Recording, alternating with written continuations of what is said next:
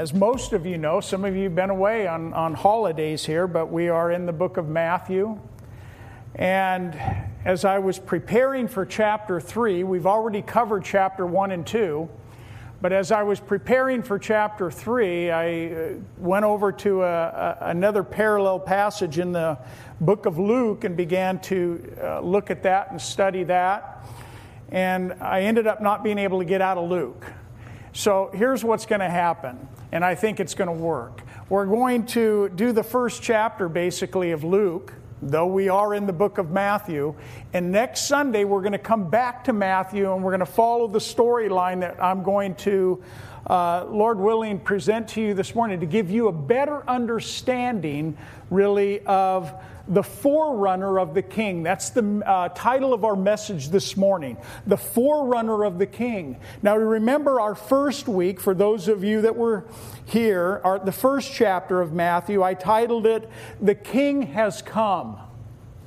The second chapter, I titled it, Jesus the King is Born.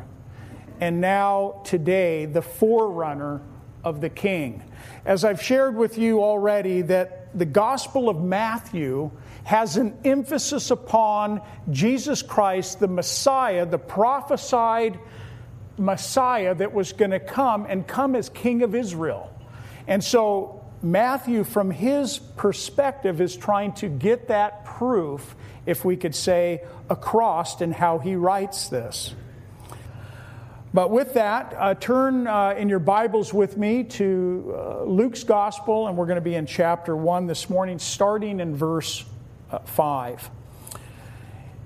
For those of you that have read the Old Testament, meaning that you've gone through the Old Testament from Genesis to the last book of the Old Testament, which is the prophet Malachi, you know that there is, uh, that's referred to as the Old Testament or the Old Covenant. Now, between the Old Covenant or Old Testament and the New Testament or the New Covenant, there is a period that is a 400 year period that is referred to as the silent years.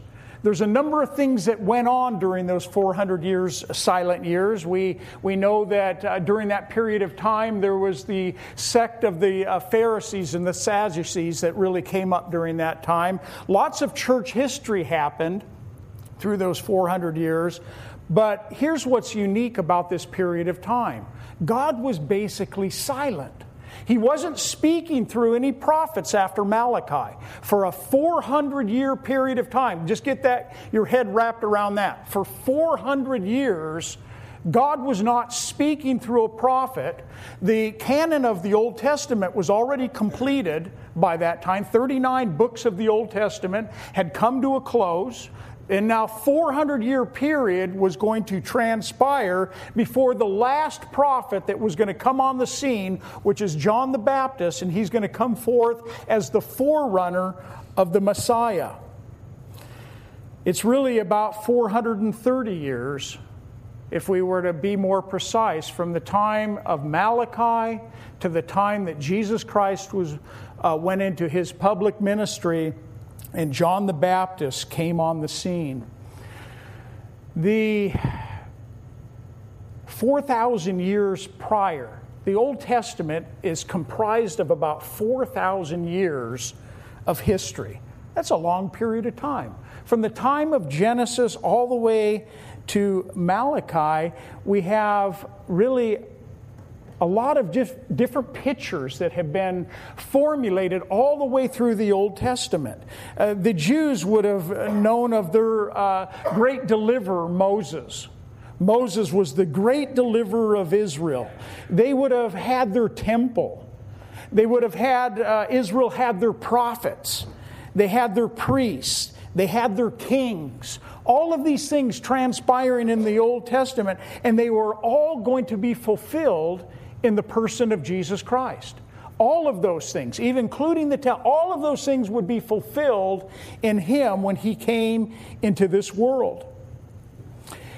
Jesus Christ, in 33 years of his life, fulfilled all of those typologies that we see in the Old Testament. 33 years of life on earth here, he fulfilled all of those things as the deliverer, as the redeemer, as the prophet, as the priest, and as king. He fulfilled all of those offices. Paul wrote in the book of Galatians in chapter 4 verse 4. He says, When the fullness of time had come, God sent forth his Son, born of a woman, born under the law, to redeem those who were under the law, that he might receive the adopt, that we might receive the adoption as sons. But notice what it says when the fullness of time has come. In other words, this was really like God the Father, in essence, in, say, in heaven saying, it's time. The time has come. 400 years have passed, silent years. The time has come. It's now. We read in 1 Timothy 1:15. Uh, Paul, uh, writing to Timothy, says, Christ Jesus came into the world to save sinners.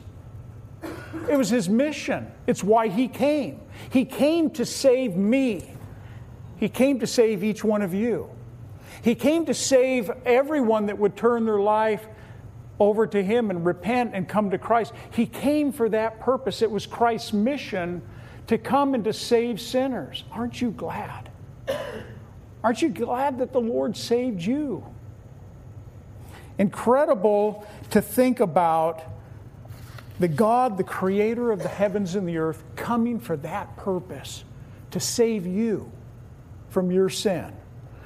I shared a couple weeks ago that Matthew's gospel it puts the emphasis upon Christ as king. Mark's gospel puts the emphasis upon Christ as servant. Luke's gospel makes the emphasis upon Christ as the Son of Man. In other words, his humanity. And then John's gospel that he is the Son of God, his deity. Each one of the four gospels has a different emphasis. But before we uh, get into chapter 3 of Matthew next week, I want to look at Luke's account. And the reason why I do is because Matthew's account starts really with John the Baptist coming on the scene, coming out of the wilderness and his ministry beginning. And then he is beheaded. That's really uh, Matthew's account of John the Baptist. If you look at Luke's account, he takes it from the beginning, even while John the Baptist was still in the womb. And that's what I thought we would do. It's a fascinating story. To me, to look at and, and to read this, to me, it preps us for chapter 3 of Matthew. And so we're going we're going to go that way in it. This name that has been given to John the Baptist, the forerunner. Uh, a forerunner is defined as this it's a person who goes or is sent in advance to announce the coming of someone or something that follows. That's why John the Baptist is referred to as the forerunner. He's going to go and announce that the Messiah has come. He's going to herald that message really uh, to Israel. John the Baptist, who was this forerunner or this herald of the Messiah, we read in Matthew chapter 11, verse 11, these are the words of Jesus. This is what Jesus says about John the Baptist. Assuredly, I say to you, among those born of woman, there has not risen one greater than John the Baptist, but he who is least in the kingdom of heaven is greater than he. And you know, what's interesting about John the Baptist is that John the Baptist really was born into this world and really died in this world before Jesus Christ died on the cross. He was really still under the old covenant. He was still living really in the time of the Old Testament prophets.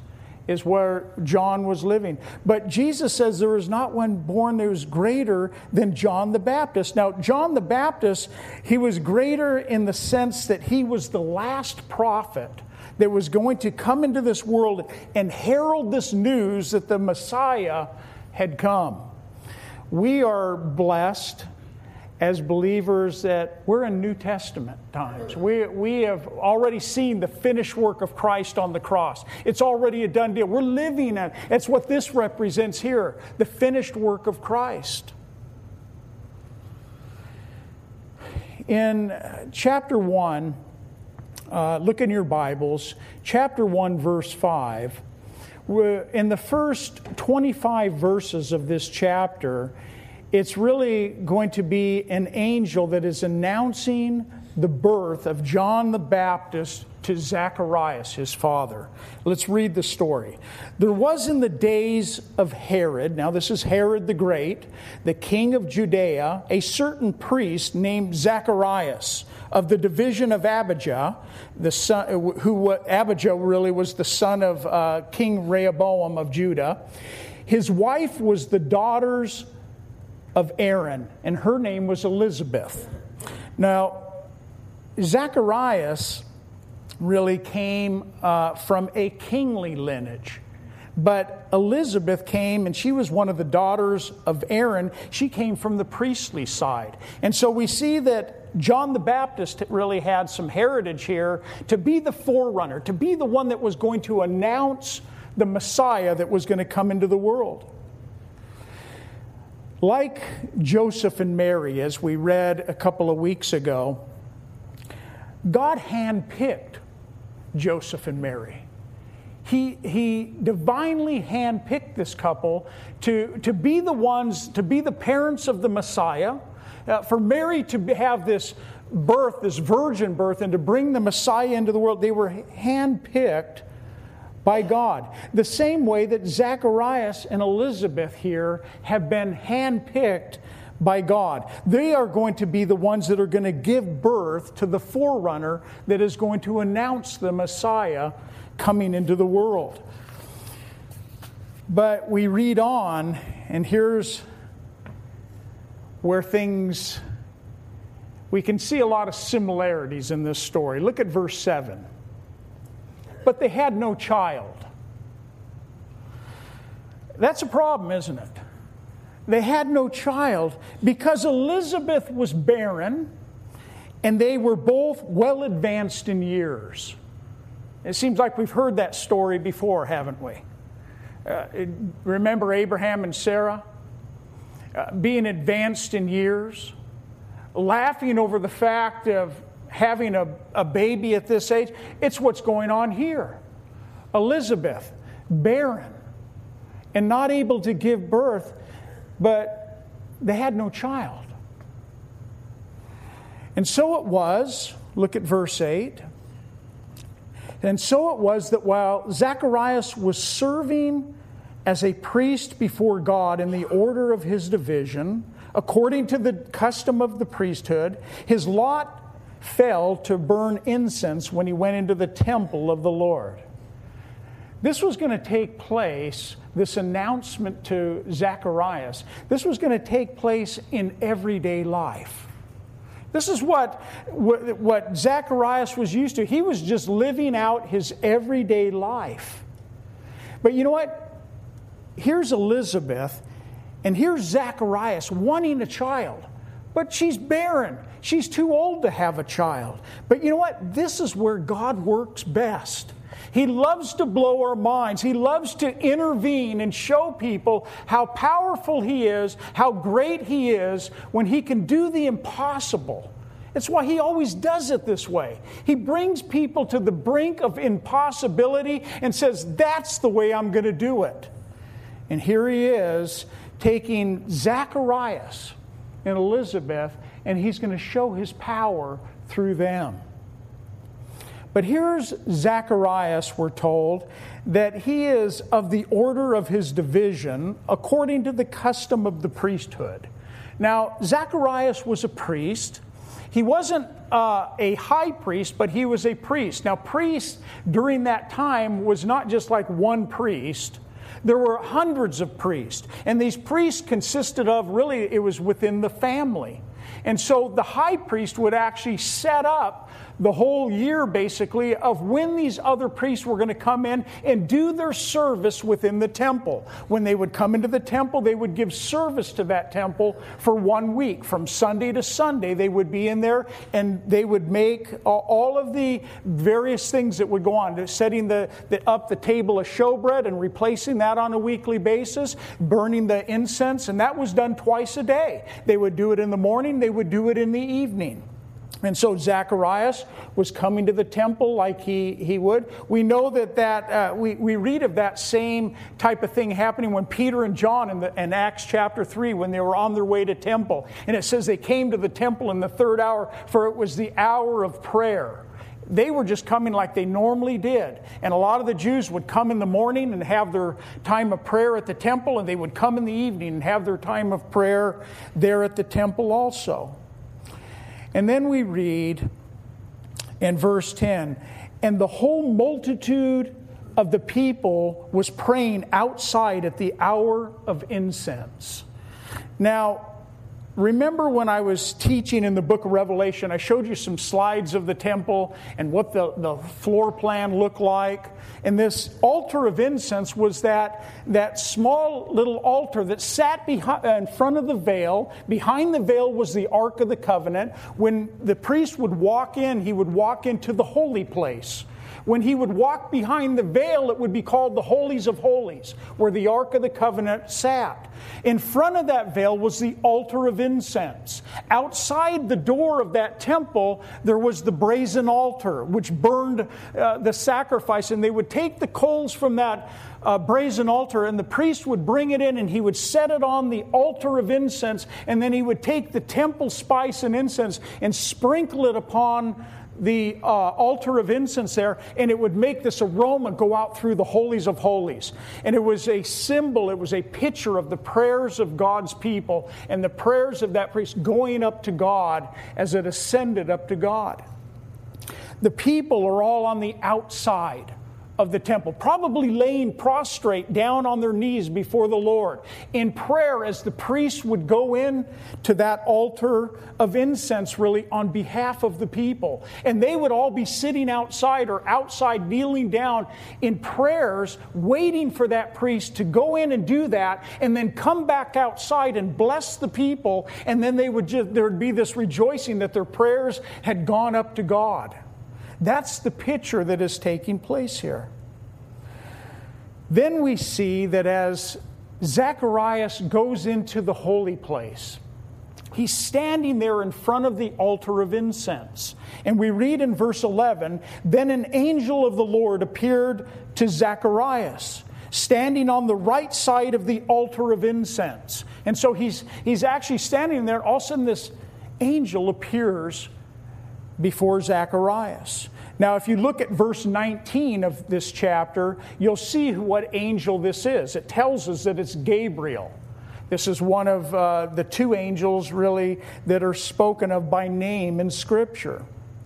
This is Gabriel standing there next to the altar of incense.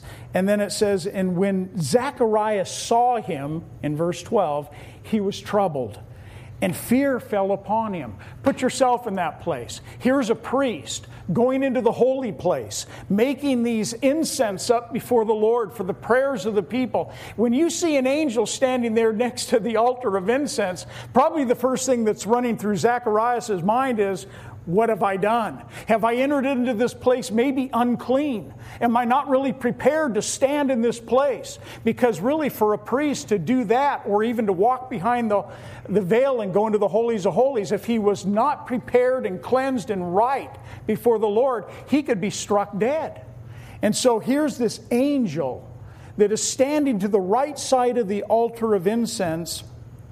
And we're told that when Zacharias saw him, he was troubled and fear fell upon him. But then it says, But the angel said to Zacharias, Do not be afraid, Zacharias, for your prayer is heard. What prayer? Your prayer is heard, and your, your wife Elizabeth will bear you a son, and you shall call his name John. I, I have to believe that they had both been praying for a child, maybe for years, praying that God would give them the ability to have a child. And here's Gabriel telling Zacharias, He's heard your prayer. It's time. I'm going to answer that prayer. He heard your prayer. I shared a couple of weeks ago about divine providence. Uh, uh, that divine pro- about divine revelations that God gives to mankind, divine timing that we see throughout Scripture. God is a God of order and divine timing and divine purposes, divine intervention into these things. God, right now, is intervening once again. 400 years of silence. Now He's intervening once again into the affairs of, of mankind. This is going to be God's divine plan unfolding really before the nation of Israel. This is going to be another supernatural birth. We already read about the supernatural birth of the Virgin Mary. This is not going to be a virgin birth because this is going to be by the both of them. Mary's was a virgin birth, but nonetheless, it is a miraculous birth. They are beyond the years of being able to give birth to a child. And Zacharias is being told here, you're going to have a child, you and Elizabeth. Then Gabriel tells, look at verse 14. He tells Zacharias, and you will have joy and gladness, and many will rejoice at his birth. At the birth of John. Notice that it says, many will rejoice at his birth. It doesn't say all, does it? Many will rejoice at his birth, not necessarily all. Not everyone was going to be real happy when John the Baptist came on the scene. Uh, they weren't going to be thrilled when he was out there preaching his message of repentance. We're told in verse 15 that he will be great in the sight of the Lord. And notice that it's in the sight of the Lord, not necessarily in the sight of man. Not everybody thought that John the Baptist is great, but in the sight of the Lord, he was great. And he shall drink neither wine nor strong drink. He will also be, and I want you to take note of this, he will also be filled with the Holy Spirit even from his mother's womb. This is incredible. This gives us a little bit of insight into what God is doing here. Uh, that he will be filled with the Holy Spirit even in his mother's womb. You know, John the Baptist, in the eyes of God, was great. You know, there's a lot of men, we'll call them men of God, that they want to be great in the eyes of people. You know, they, they, wanna, they want people to deem them as being great. They want people to look to them instead of really looking to God. But you know what? John the Baptist, it was in the sight of God that he was great. Very important to note. Uh, John wasn't going to be one of those man pleasers. I hope that when I stand up here every week, that when I share the Word of God with this church, and you guys hear, hear me up here, T, that I'm not up here. I, don't, I hope you don't think I'm up here to tickle your ear. I don't want to come up here and teach the Word of God to tickle people's ears to let them hear what they want to hear. I want to teach the Word of God for what it says. And you know what? It's up to you to listen and to hear what God is saying. You know, obviously, I want to administer grace when I teach, you know, because that's the way the Word should be administered in grace. But I'm not here to tickle your ear. John wasn't coming into this world to tickle anyone's ear. He came out preaching repentance and to turn from their sin and to believe. When I stand myself before the Lord someday, I have to give an account of everything that I share from this pulpit to you. I have to give an account of that. It says that John shall drink neither wine nor strong drink, which this is probably because of a vow of a Nazarite. We know from Numbers chapter 6, uh, just like Samson, uh, who uh, was to be consecrated really to God all the days of his life, that was really the calling upon Samson that he would be consecrated really unto God all the days of his life and that he would abstain from certain things in his life. And that's really what the vow of a Nazarite was to abstain. And it was really for the purpose of a testimony and a witness, really of the message that John the Baptist was going to bring forth. That he was really under this kind of a vow of abstinence. It was really showing that he had separated, that he would be separated one for the Lord. John the Baptist, Elizabeth, Joseph, Mary, Peter, James, John, the Apostle Paul, all of these men and people that we read and women that we see in Scripture, these were vessels of God. John was going to be a vessel of the living God. He was going to be a forerunner, a messenger that was going to go out and really proclaim that message that the Messiah had come into this world. But all of these messengers that we see in Scripture, they were all prepared by God. God prepares us for ministry. God prepares you to do ministry. God has it already marked out what your gifts are. He already knows. If you don't know what your gifts are, you just need to ask God. He's already given you gifts to use. But God is the one that equips. God is the one that's equipping John here for what he has called him to do. But just know this that if God ever calls you to do any ministry, anything, whatever He calls you to do, that know that when God calls you to do something, He will give you what you need to do it. So if we start questioning, oh, God, I don't know if I can do this. I believe you've called me, but I don't know. If... No, if God calls you to do something, He will give you what you need to do it. Very important to remember. Look at uh, verse 16. The angel here then tells Zacharias what John's mission is going to be. Verse 16 He will turn many of the children of Israel to the Lord their God, meaning that he's going to go out preaching repentance to the people there in Judea. He will also go before Jesus in the spirit and the power of Elijah to turn the hearts of the fathers to their children. And he really is uh, quoting from Malachi 4 6, and the disobedient to the wisdom of the just to make ready a people prepared for the Lord.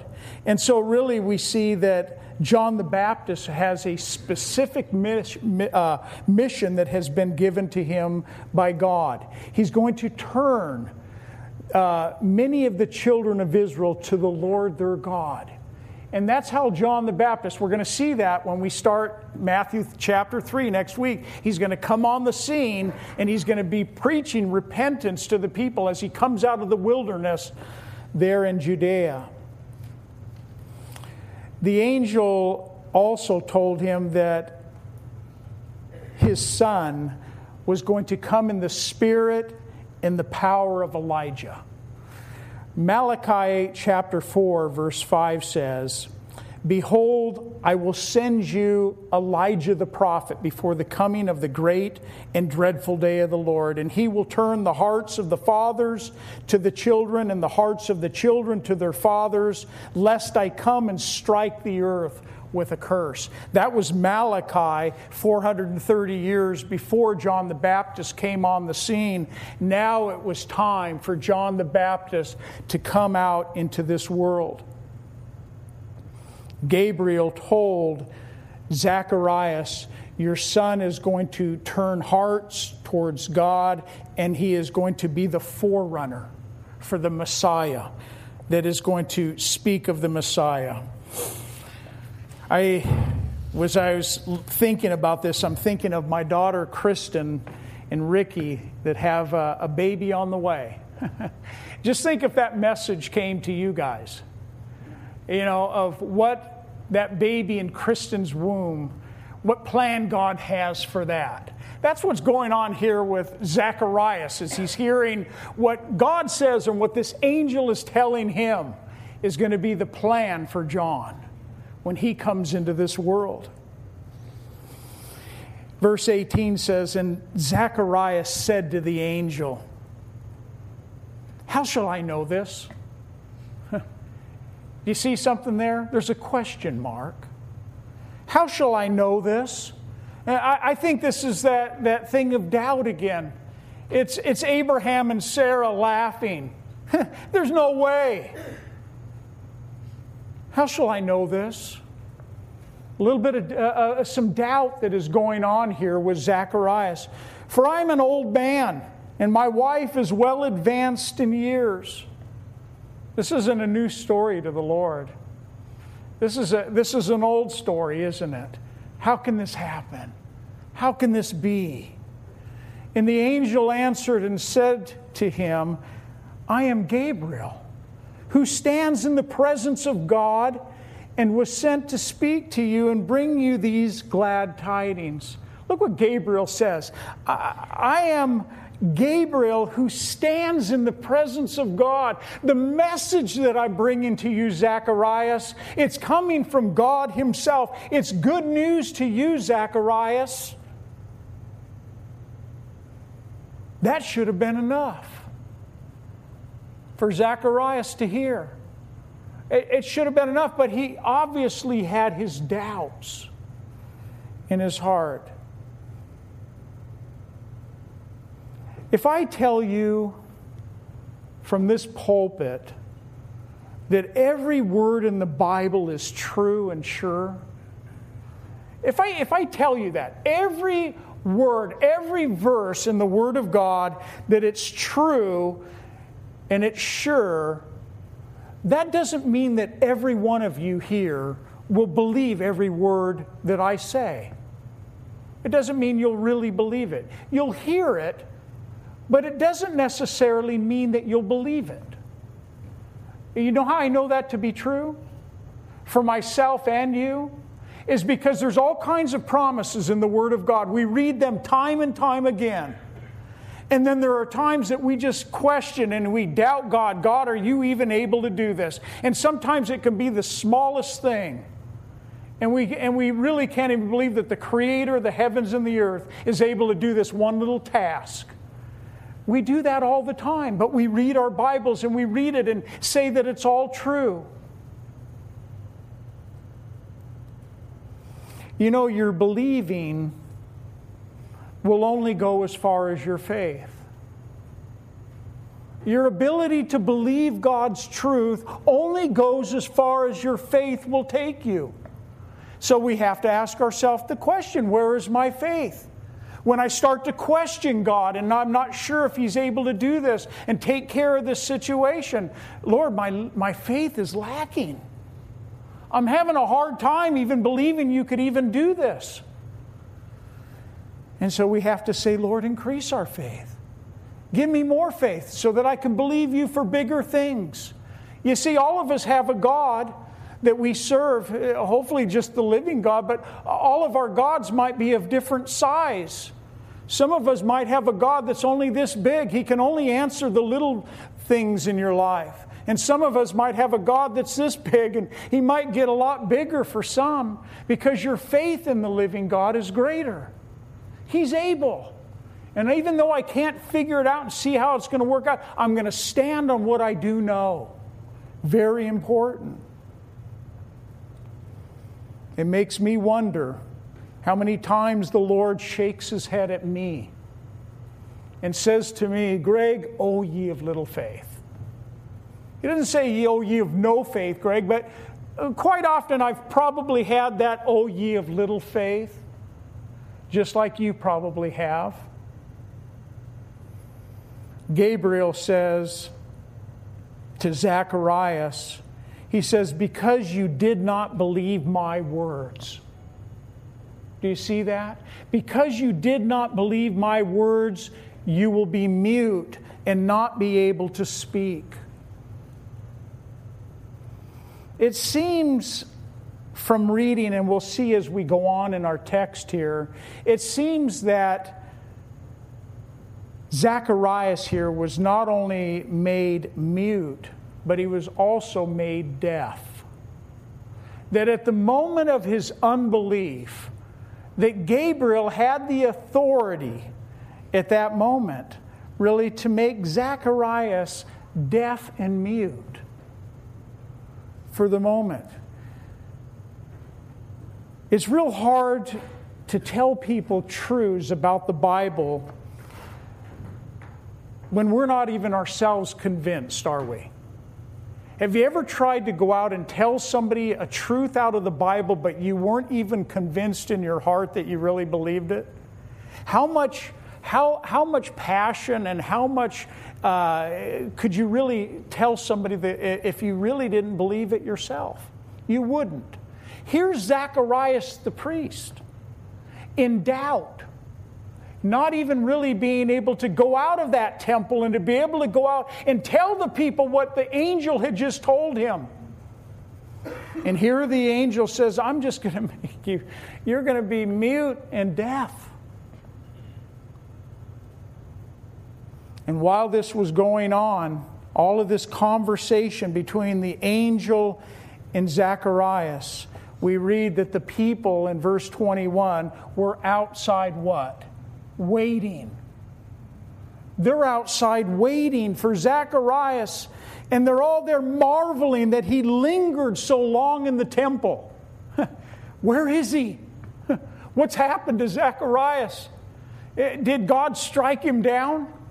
What's going on? He's normally not in there that long. Where is Zacharias? I think they were probably getting a little bit nervous. But then we read in verse 22 But when he came out, he could not speak to them. And they perceived that he had seen a vision in the temple, for he beckoned to them and remained speechless. that beckoning to them was really have you ever played charades? Most of us have. He, he's coming out of there. He's probably really ex, uh, probably overwhelmed and excited of what just took place there with that angel there. But he comes out not being able to speak. And he's doing these charades to all these people that are outside of the, the temple. He's trying to communicate with them because he can't speak with his lips. And the things that he's trying to convey to them we're going to have a child. How would you do that? You know, was he going like this? You know, he's trying to show them we're going to have a child. He can't speak it, but he's doing these charades. And also, the Savior's coming. The Messiah is coming. How's he, how would you do that if you were playing charades? That's Zacharias coming out of the temple. And we're also not told here that if anyone really understood or even believed him. We don't know. In verse 23, and so it was, as soon as the days of his service were completed, this is a week long service, that he departed to his own house. And now, after those days, his wife Elizabeth conceived. And so here's the fulfillment. Here's another interesting point. When we at times doubt God and we lack faith, that does not always mean that God won't be faithful. God is going to be faithful to, tell, to fulfill his promise that Elizabeth was going to give birth, even though Zacharias was doubting. Here's God fulfilling that. After those days, his wife Elizabeth conceived. And she hid herself five months, saying, Thus the Lord has dealt with me in the days when he looked on me to take away my reproach among the people. Uh, barrenness in that time was really a, a mark of shame. And we don't know why she hid herself away for five months. Maybe it was just that, that time to take in really what was taking place here. I, I'm actually pregnant now, and maybe it was just a time of recluse to, to get away before the Lord. But here it is that her reproach, this barrenness, this shame that she bore for all these years is going to be to change now because God has done a miracle. Now, after Gabriel's announcement to Zacharias, we see that Gabriel announces to Mary that she was going to give birth to Jesus. First, the announcement came really to Zacharias about John the Baptist. And now it's going to be the announcement really to Joseph and Mary. In verse 26, now in the sixth month, the angel Gabriel was sent by God to a city of Galilee named, Na- named Nazareth, to a virgin betrothed to a man whose name was Joseph of the house of David. The virgin's name was Mary. And having come in, the angel said to Mary, Rejoice, highly favored one, the Lord is with you. Blessed are you among women. And when he saw him, when she saw him, she was troubled at his saying and considered that the manner of his greeting this was. Then the angel said to her, do not be afraid, Mary, for you have found favor with God. And behold, you will conceive in your womb and bring forth a son, and shall call his name Jesus. And he will be great, and will be called the Son of the Highest of the Lord God. And the Lord God will give him the throne of his father David and he will reign over the house of Jacob forever, and of his kingdom will be no end. Then Mary said to the angel, How can this be, since I do not know a man? And the angel answered and said to Mary, The Holy Spirit will come upon you, and the power of the highest will overshadow you. Therefore, also the Holy One who is to be born will be called the Son of God. Notice that in this passage also, the Holy Spirit will come upon you, Mary, and the power of the highest will overshadow you. God's Holy Spirit, God's power being also upon Mary. Now, indeed, verse 36 Elizabeth, your relative, they were cousins, has also conceived a son in her old age, and this is now the sixth month for her who was called barren. Now, Mary's probably thinking at this moment of hearing this from the angel also, from Gabriel, she's going, wow, I mean, this is incredible news. Elizabeth, my God, she's pregnant. She's with child. She was too old. For all these years, we've been praying for Elizabeth, and now she's with child. It's a miracle of God. It appears from this passage here that there's a six month difference between John the Baptist and Jesus Christ. Six month difference. So that gives you a kind of a timeline of really the birth of John the Baptist and Jesus coming into this world. Verse 37 is a verse that we should all underline. For with God, nothing will be impossible. Uh, uh, should we all say amen to that? But when we say amen, we say, I agree, I believe. Nothing's impossible with God. Uh, uh, the question we have to ask ourselves is do we believe that? I think I needed to challenge myself when I read this verse.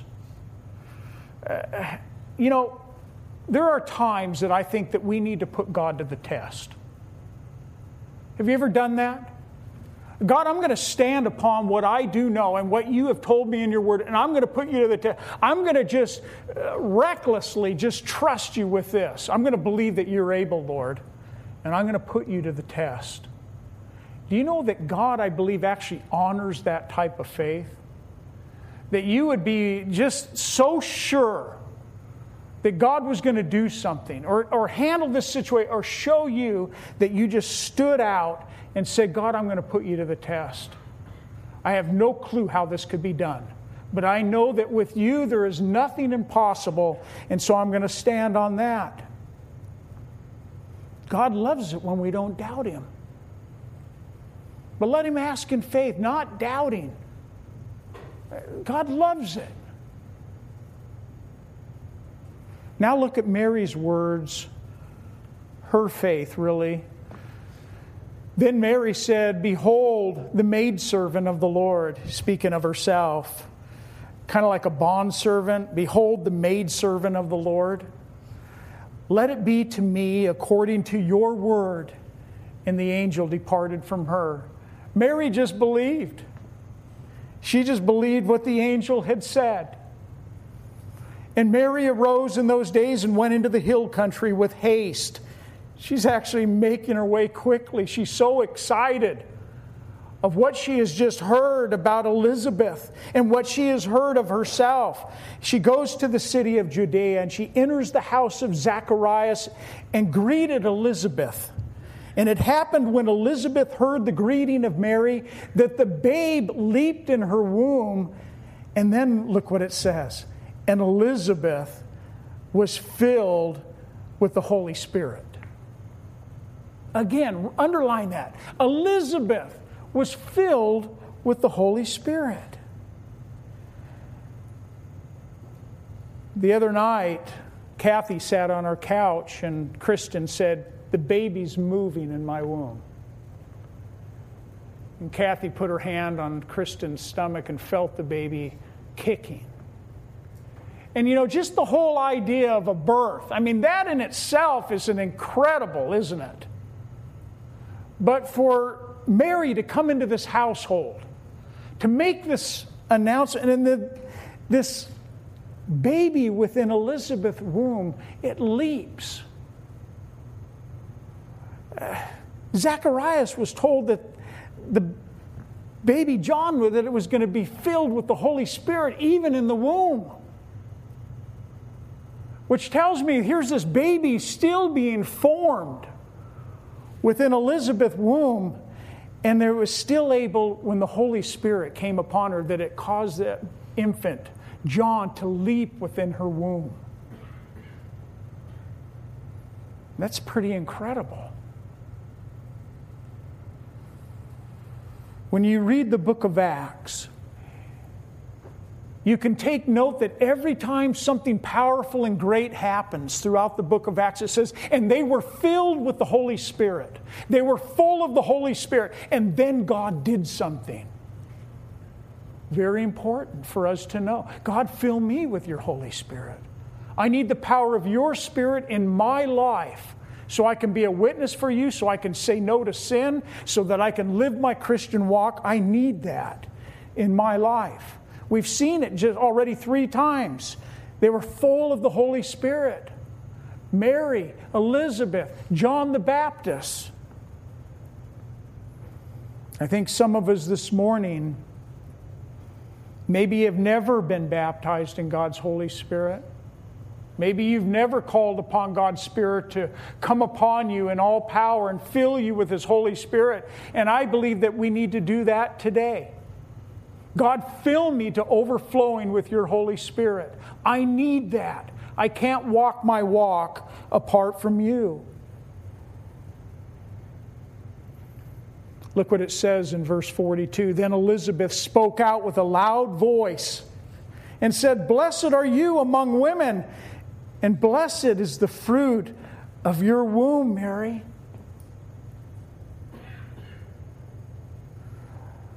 But why is this but why is this granted to me she says that the mother of my lord should come to me? For indeed as soon as the voice of your greeting sounded in my ears the babe leaped in my womb for joy. Blessed is she who believed for there will be a fulfillment of these things which were told her from the lord.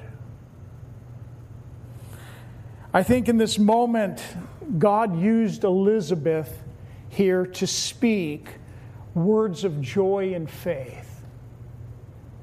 Actually, God speaking through her. It was probably in a very natural way, but it was actually coming from God, these very words. These were words that, that spoke really of joy and faith. I mean, I, I it, I was just trying to sit there and picture in my mind what it would have looked like in that room. With Elizabeth and Mary, the baby leaping in the womb, Mary telling her about uh, what the angel had told her, Elizabeth saying what had, and, and her being now pregnant herself. I mean, could you imagine the excitement the joy that was in that room right then. I think they were really, in my own words, they were blown away. And then we see from verse 46 to 55, and I'm not going to read it. You can read it on your own, but it's really, Mary then breaks out. It's referred to as the Song of Mary. Incredible. Just read it, verse 46 to verse 55. And then we come to verse 56 in our text, and it says, And Mary remained with her about three months and returned to her house. Now Elizabeth's full time, full time came for her to be delivered. And she brought forth a son, and when her neighbors and relatives heard how the Lord had shown great mercy to her, they rejoiced with her. So it was on the eighth day that they came to circumcise the child, and they would have called him by the name of his father, Zacharias. Uh, here now, John the Baptist is born. There's great rejoicing over it. They take and have him circumcised like every Jewish boy on the eighth day. And then all of the relatives and all that were gathered there rejoicing as a family. What are you going to name him? Eh, thinking that they're going to name him really after Zacharias, which was common of the day to give him a name and to pass it down. But here in verse 60, and the mother answered and said, No, he shall be called John. The name John actually is derived from a Hebrew word which means Yahweh is gracious. Names meant something when they named their children. A lot of times today they don't when we name our children, but they meant something. Yahweh is gracious. John the Baptist coming into the world. Verse 61 But, his, but her relatives said to her, Elizabeth, there is no one among your relatives who is called by this name. So they made signs. Uh, so they, they see uh, Zacharias, excuse me, they see Zacharias probably standing off to the side and so they make signs to him. They, go, they, they, they know that Zacharias, he can't speak, he can't hear. You know, this must have been a frustrating time for him. And they begin to make these signs to his father. Probably a little bit of sign language. What would you have him called, Zacharias? And Zacharias asked for a writing tablet. It would have probably been a wood tablet with, they would pour wax over it and he would inscribe it on there. And he inscribed it on there, his name is John. And so they all marveled. They're all sitting there, whoa, John. Zacharias now is given a second chance. How many of you have had those second chances in your life? How many of you have lacked faith? And God gave you another chance to exercise faith.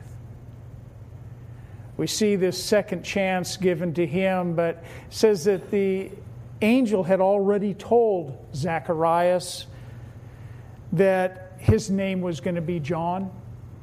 He already told him that. And so, on Zacharias' part, this was faith, wasn't it? He writes on the tablet, John is his name.